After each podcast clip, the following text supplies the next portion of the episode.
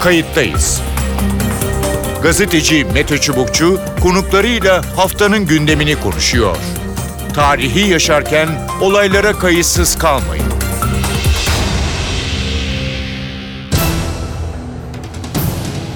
İyi günler bir kayıttayız programıyla daha karşınızdayız. Tarihe ışık tutmak ve olan biteni anlamak için önümüzdeki yarım saat boyunca sizlerle birlikte olacağız. Ben Mete Çubukçu, editörümüz İrem Gökbudak. Kayıttayız'a bu hafta Cumhuriyet Halk Partisi'nin İstanbul Milletvekili Enis Berberoğlu'nun 25 yıl hapis cezasına çarptırılıp tutuklanmasına tepki göstermek için başlattığı adalet yürüyüşünü konuşacağız. Adalet yürüyüşü 25 gün ve yaklaşık 430 kilometre sürecek. CHP lideri Kılıçdaroğlu'nun günde ortalama 18-20 kilometre yürümesi planlanıyor. Yürüyüş halen devam ediyor. Her zamanki gibi iki konuğumuz olacak bu konuda. Kayıttayız'ın konuğu Profesör Doktor Ersan Şen. Ersan Şen'le e, Cumhuriyet Halk Partisi İstanbul Milletvekili Enes Berberoğlu'na verilen 25 yıl hapis cezası ve bunun e, şu anki uygulaması yani tutuklanması üzerine konuşacağız. E, Ersan Şen hoş geldiniz programımıza. Hoş bulduk Mete Bey. İyi günler, iyi yayınlar. E, efendim ilk elden şimdi bu karar nasıl değerlendirmek gerekiyor? Bir, birincisi 25 yılı e, isterseniz Evet. bir konuşalım. Bir de bunun hemen Evet. tutuklanarak gerçekleştirilmesi. Ne Evet. dersiniz? Şimdi tabii bence birinci konuşulması gereken e, bu geçici 20. maddenin anayasaya eklendiği sırada yani bahsettiğim tarih işte meclis kabulü 20.05.2016 Evet. yürürlüğe giriş tarihi de 08.06.2016 tarihlerinde ben çok söyledim dedim ki bu geçici dokunulmazlıkları sakın ola özellikle muhalefet milletvekilleri için Hı hı. kaldırmayın. Hı hı. Zaten geriye dönük bunu uygulayamazsınız. Yanlış yaparsınız. Bu hukukun evrensel ilke ve esaslarına ters dedik. Anlayamadığım bir şekilde özellikle muhalefet partilerinin liderleri, özellikle ana muhalefet partisinin lideri maalesef anayasaya aykırı olsa da siyasi strateji gereği evet diyeceğiz dedi ve şimdi bu durumla açıkçası karşı karşıya kaldık. Türkiye'de Hı hı. artık ben bıkıp usandım. Ee, bu siyasi tercihler nedeniyle hukukun evrensel ilke ve esaslarının ihlal edilmesinden. Yani bu çok önemli çünkü bunu görmemiz lazım. Bu bize bir ders olmalı. Dünyanın her yerinde Hı hı. Mete Bey geçici dokunulmazlık özellikle muhalif olanlar, muhalefet milletvekilleri için Türkiye Büyük Millet Meclisi bizdeki adı. Yani parlamentolara ulaşabilme Hı hı. e, imkanıdır, hakkıdır. Ne Bunu demek ne demek geçici e, dokunulmazlık? Geçici dokunulmazlık şudur Mete Bey. Geçici dokunulmazlıkta net bir şekilde siz herhangi bir suçu işlediğiniz iddiasıyla Hı hı. alıkoyulamazsınız, Evet. tutulamazsınız, tutuklanamazsınız, yargılanamazsınız. Bu bir lüks değil.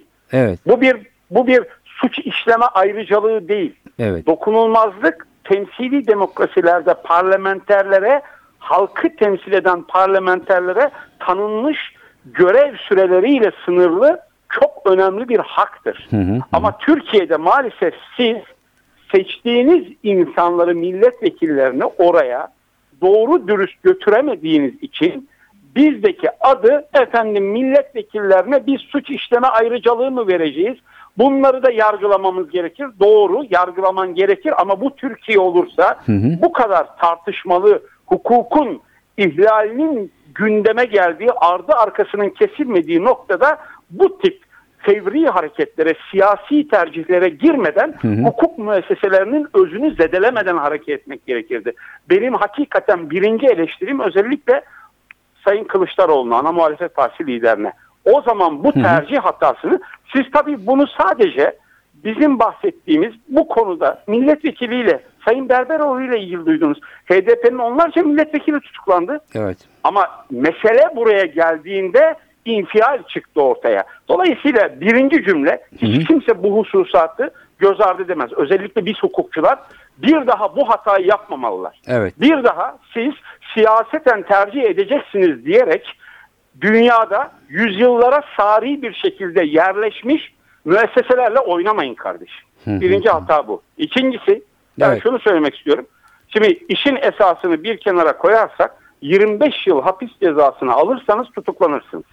Evet. Yani bugün Türkiye'de genel kaide bu bir zorunluluk değildir ama bir insana 25 yıl hapis cezası veriliyorsa onun kaçma ihtimali işlediği iddia olunan hala yargılaması devam etse de değişen bu durumu nedeniyle Hı hı. mahkumiyeti nedeniyle Mete Bey tutuklanır. Onu size söyleyeyim.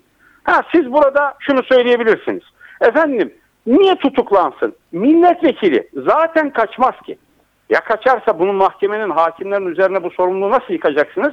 Eğer bu eleştiriyi siyasiler getiriyorsa yine söylüyorum altını da çizerek imzalayarak bari bu geçici 20. maddeyi anayasaya aykırı olarak kabul ettiniz.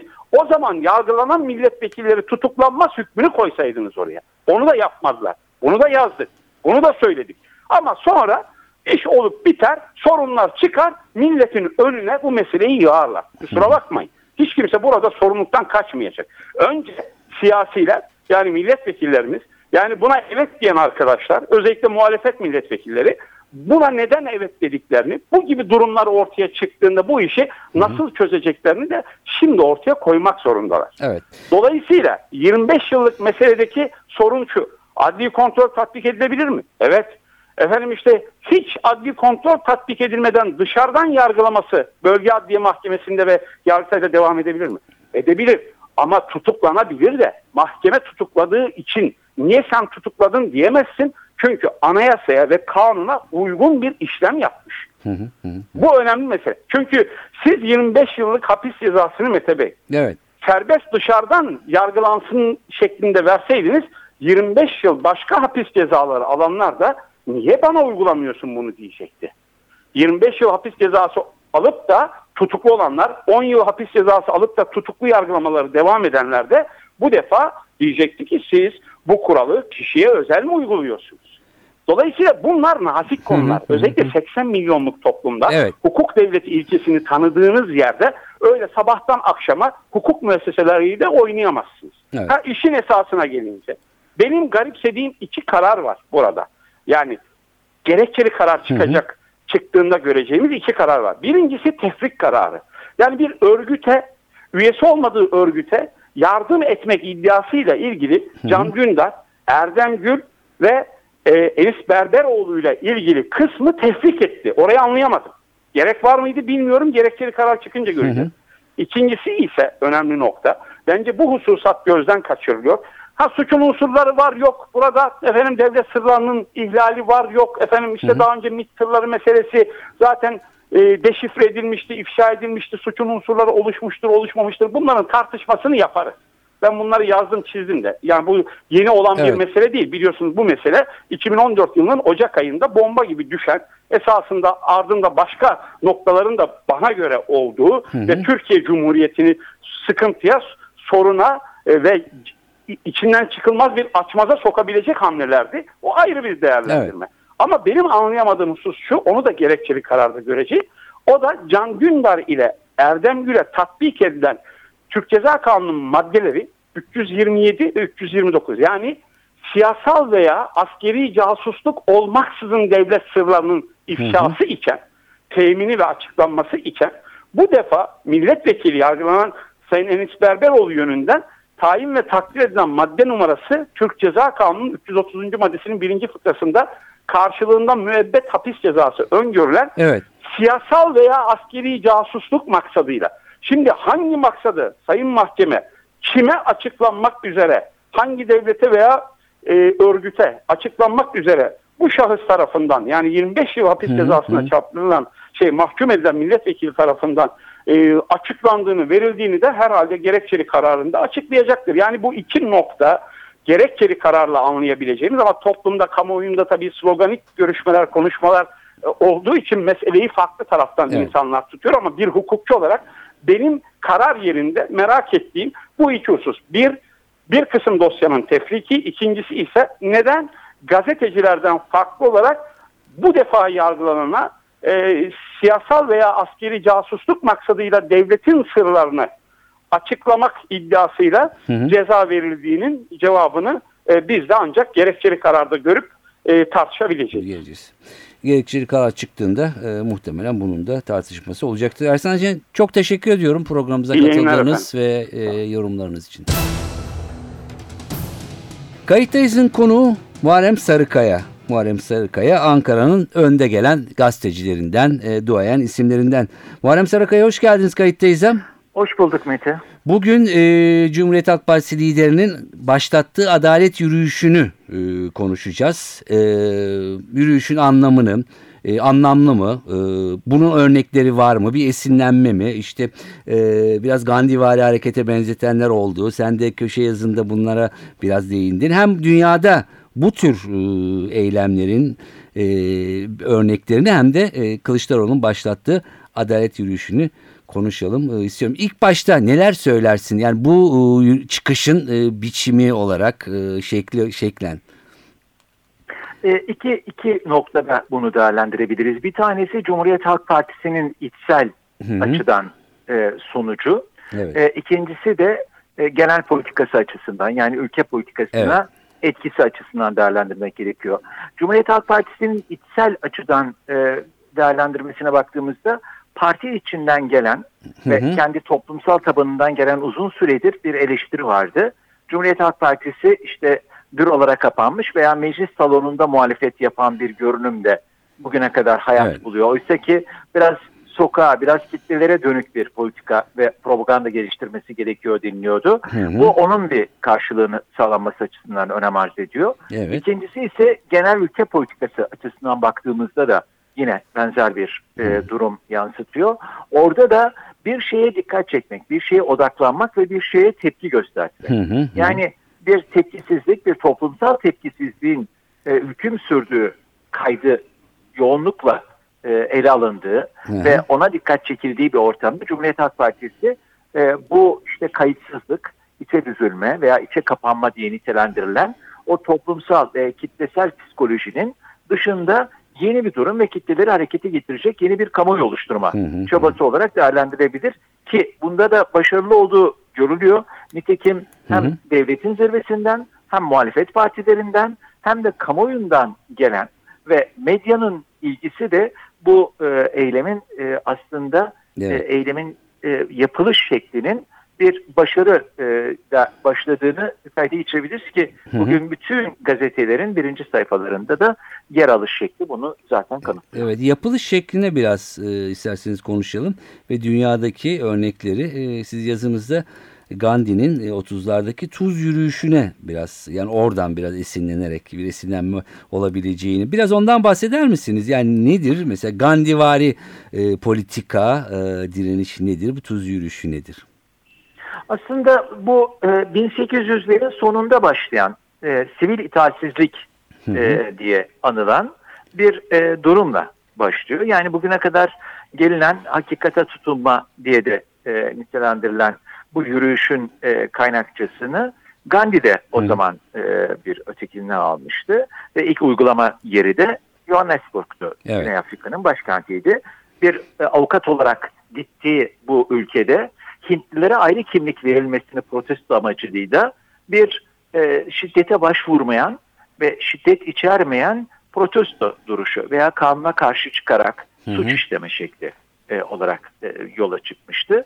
Ve Gandhi o dönemde Johannesburg'da bu konuda başarılı olmuştu. Evet. Fakat e, daha sonra ülkesine döndü. Ülkesinde İngilizlerin tuz kararına yani Hintliler tuz çıkartamaz kararına Hı hı. dönük olarak o bilinen büyük yürüyüşü başlattı.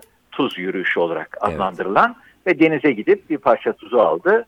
e, onu yıkadı ve parçaladı. Dolayısıyla Hintlilerin de denizden tuz çıkartabileceğini ispat etti. Evet. Yüz binlerce kişiyle.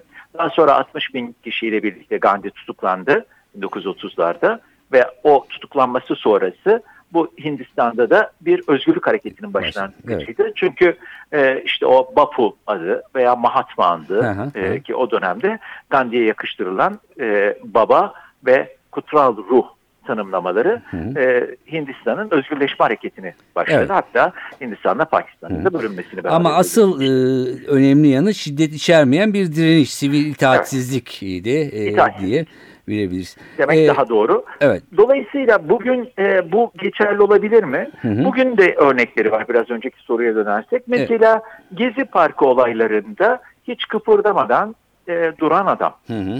E, bu da benzer bir e, itaatsizlik duruşuydu. Evet. Veya benzer bir eylemi yakın geçmişte o zaman DTP'ydi ismi. HDP'li milletvekillerinin yürüyüşünde, Cidre Hı. yürüyüşünde tanıklık etmiştik. E, benzer eylemler dünyada da e, biliniyor, görülüyor. Veya bazı protestolarda yalnızca devlete karşı değil, teröre karşı veya protesto edilen bir kuruma karşı veya protesto edilen bir sisteme karşı yapılan bu tür sivil itaatsizlikleri de çok e, sık örneğin Evet. dünyada görüyoruz. E, yürüyüş devam ediyor. O ne dersiniz? E, etkisi nasıl olur? E, Daha başlangıçtayız belki ama e, ne, ne hissediyorsunuz, ne görüyorsunuz? Ee, yürüyüş devam ediyor. Ee, Yürüyüşün bir programlanması yani bir propaganda ayağı planlanması anladığım kadarıyla çok süratli geliştiği için yapılmamış. Hı hı. Onu e, bir süreç içerisinde tamamlamayı hedefliyorlardı. E, dolayısıyla yolda kendiliğinden bu olur bakışı içerisindeydi. Hı hı. Belki şöyle bir durum söz konusu olabilir. İlk başta işte Kılıçdaroğlu yürüyormuş diye kamuoyunda bir etki yaratır. Neden yürüyor? O kadar yolu yürüyebilecek mi tartışmasını beraberinde getirir. E, ve bu tartışma daha sonrasında niçin yürüyormuşa Evet. dönüşürse e, ondan sonra bir sorgulama aşamasını getirir. Hı hı. Hele ki bu daha da bir alt kademeye inip daha detaylı bir sorgulamayı da beraberinde getirip daha önceden Anayasa Mahkemesi'nin almış olduğu milletvekillerinin tutuksuz yargılanması gerektiğine ilişkin Hı hı. karara veya Yargıtay'ın 2010'daki eğer ki daha önceden bazı yayınlar söz konusuysa bu devlet sırrı olmaktan çıkmıştır Hı hı. Yargıtay içtihadına atıf yapılan bir hale dönüşürse bu beraberinde farklı bir durumda yaratılır. Burada dikkat çekilen şu. Evet. e, şimdi e, yayınlanan veya yayıncıya 5 yıl verilirken ona aracılık ettiği iddiasıyla e, Evet. suçlanan ve kendisi de bunu etmediğini, böyle bir aracılık yapmadığını e, söylemesine rağmen böyle bir suçlama getirilen müebbet hapis verilmesi de dikkat çekici tabii. Bunların hepsi sorgulanmaya başlandığında Evet. karşımıza e, ciddi bir başka e, durum çıkar. Çok komplike bir durum. Yani evet şimdi 25 yıl e, tabii hukukçu değiliz sonuçta yasalar. Müebbetten E, 25 yıl ama. Evet muhabbetten 25 yıl. Ee, şunu soracağım şöyle bir de eleştiri var. Ee, yani evrensel hukukta e, siyasilerin bütün dünya meclislerinde en önemli e, özellikleri, en önemli zırhı e, milletvekilliği süresince dokunulmazlıklarıdır. E, Türkiye'de bu kaldırıldı. E, Cumhuriyet Halk Partisi de buna olumlu oy verdi. E, kimileri HDP'ye aleyhinde olduğu için verdi deniyor ama e, hani tabiri caizse kendi ayağına kurşun sıktı vesaire diyenler var. Ne dersiniz? E, şimdi Cumhuriyet Halk Partisi'nin Yani ya da bunu mu tartışacağız dönemde- onu da bilemiyorum. Bunu mu tartışacağız Cumhuriyet ya Halk da evet. Partisi'nin o dönemde getirmiş olduğu e, o dönemki yaklaşımları, dokunulmazlıkların tümüyle kaldırılmasına dönük bir yaklaşım değildi Cumhuriyet Halk Partisi'nin. Ki desteği de o yönde değildi. Hı hı. Cumhuriyet Halk Partisi terör dolayısıyla Evet. suçun sabit olması halinde milletvekillerinin yargılanmasına müsaade edilmesi. Evet. Onların tutukluluğunun e, içermemesi yönünde bir Evet. düzenlemeydi. Ama hükümet yani Adalet ve Kalkınma Partisi bu maddeyi MHP'nin ve CHP'nin ve HDP'nin itirazlarına rağmen bütünüyle e, her bir şeyi kapsar hale dönüştürdü. Dolayısıyla bunun bu yönde sonuçlar doğuracağını hı. o zaman Cumhuriyet Halk Partisi de itiraz etmiş. Hatta MHP de itiraz etmişti. Nitekim MHP Grup Başkan Vekili Erkan Akçay'ın hı. iki gün önceki açıklaması yani Enis Berberoğlu'nun tutuklandığında yapmış olduğu açıklamada da bu çok açık bir şekilde yer alıyordu.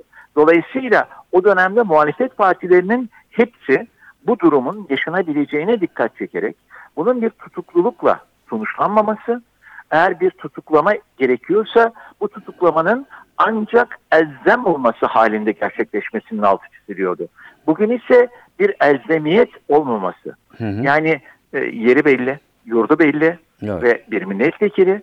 Dolayısıyla böyle bir şekilde tutuklanmasının yanlışlığına bugün dikkat çekiliyor. Yoksa neden milletvekillerinin dokunulmazlığı kaldırıldı? Madem kaldırdınız o zaman dilediğimiz gibi, istendiği gibi milletvekilini tutuklayabiliriz. Ee, bunun haklı olup olmamasına bakmayız. Yaklaşımı da yanlış bir yaklaşım Hı hı. ki bu da hukuki sorgulamaları getirir. Hele ki Anayasa Mahkemesi'nin bu yöndeki kararı çok daha tazeyken.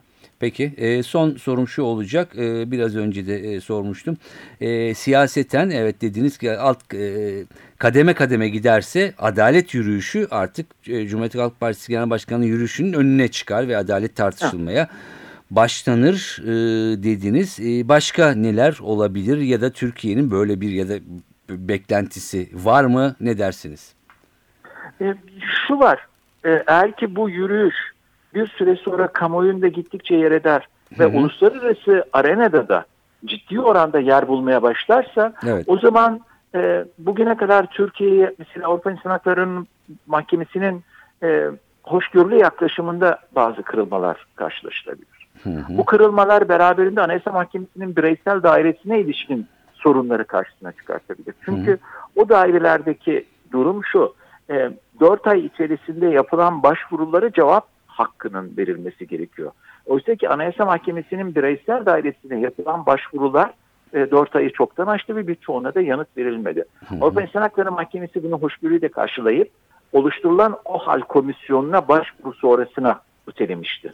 Evet. Bundan sonraki süreçte bu tür sıkıntılarla Türkiye karşılaşabilir. O nedenle bu yargılamaların Hı hı. e, ve komisyonun oluşturulan OHAL komisyonunun bir an önce göreve başlaması Türkiye'nin çok daha büyük tazminatlarla karşı karşıya kalmamasının önündeki en elzem konulardan bir tanesi. Peki. Muharrem Sarıkaya çok teşekkür ediyorum. Ben teşekkür Ee, ederim. Cumhuriyet Halk Partisi'nin e, liderinin ve partinin başlattığı adalet yürüyüşünü konuştuk. Teşekkür ederim yeniden. Evet görüşler böyle. Adalet yürüyüşü 25 gün sürecek ve bu 25 gün içinde muhtemelen hem adalet mekanizması hem de siyasetin tıkanan yönleri, milletvekili dokunulmazlığı ya da tutuklamalar, HDP'li milletvekilleri de var tutuklular arasında şu anda cezaevinde. Bunların hepsi gündeme gelecek ve çokça konuşulacak gibi görülüyor. Siyasetin tıkandığı noktada konuşmak, tartışmak ve şiddete başvurmadan her türlü görüşü dile getirmekte demokrasinin önünü açan yöntemlerden birisi diyebiliriz. Evet ben Mete Çubukçu, editörümüz İrem Gökbudak. Kayıttayız'dan bu haftalık size hoşçakalın diyoruz. Önümüzdeki haftalarda yeniden buluşmak üzere. Kayıttayız. Gazeteci Mete Çubukçu konuklarıyla haftanın gündemini konuşuyor. Tarihi yaşarken olaylara kayıtsız kalmayın.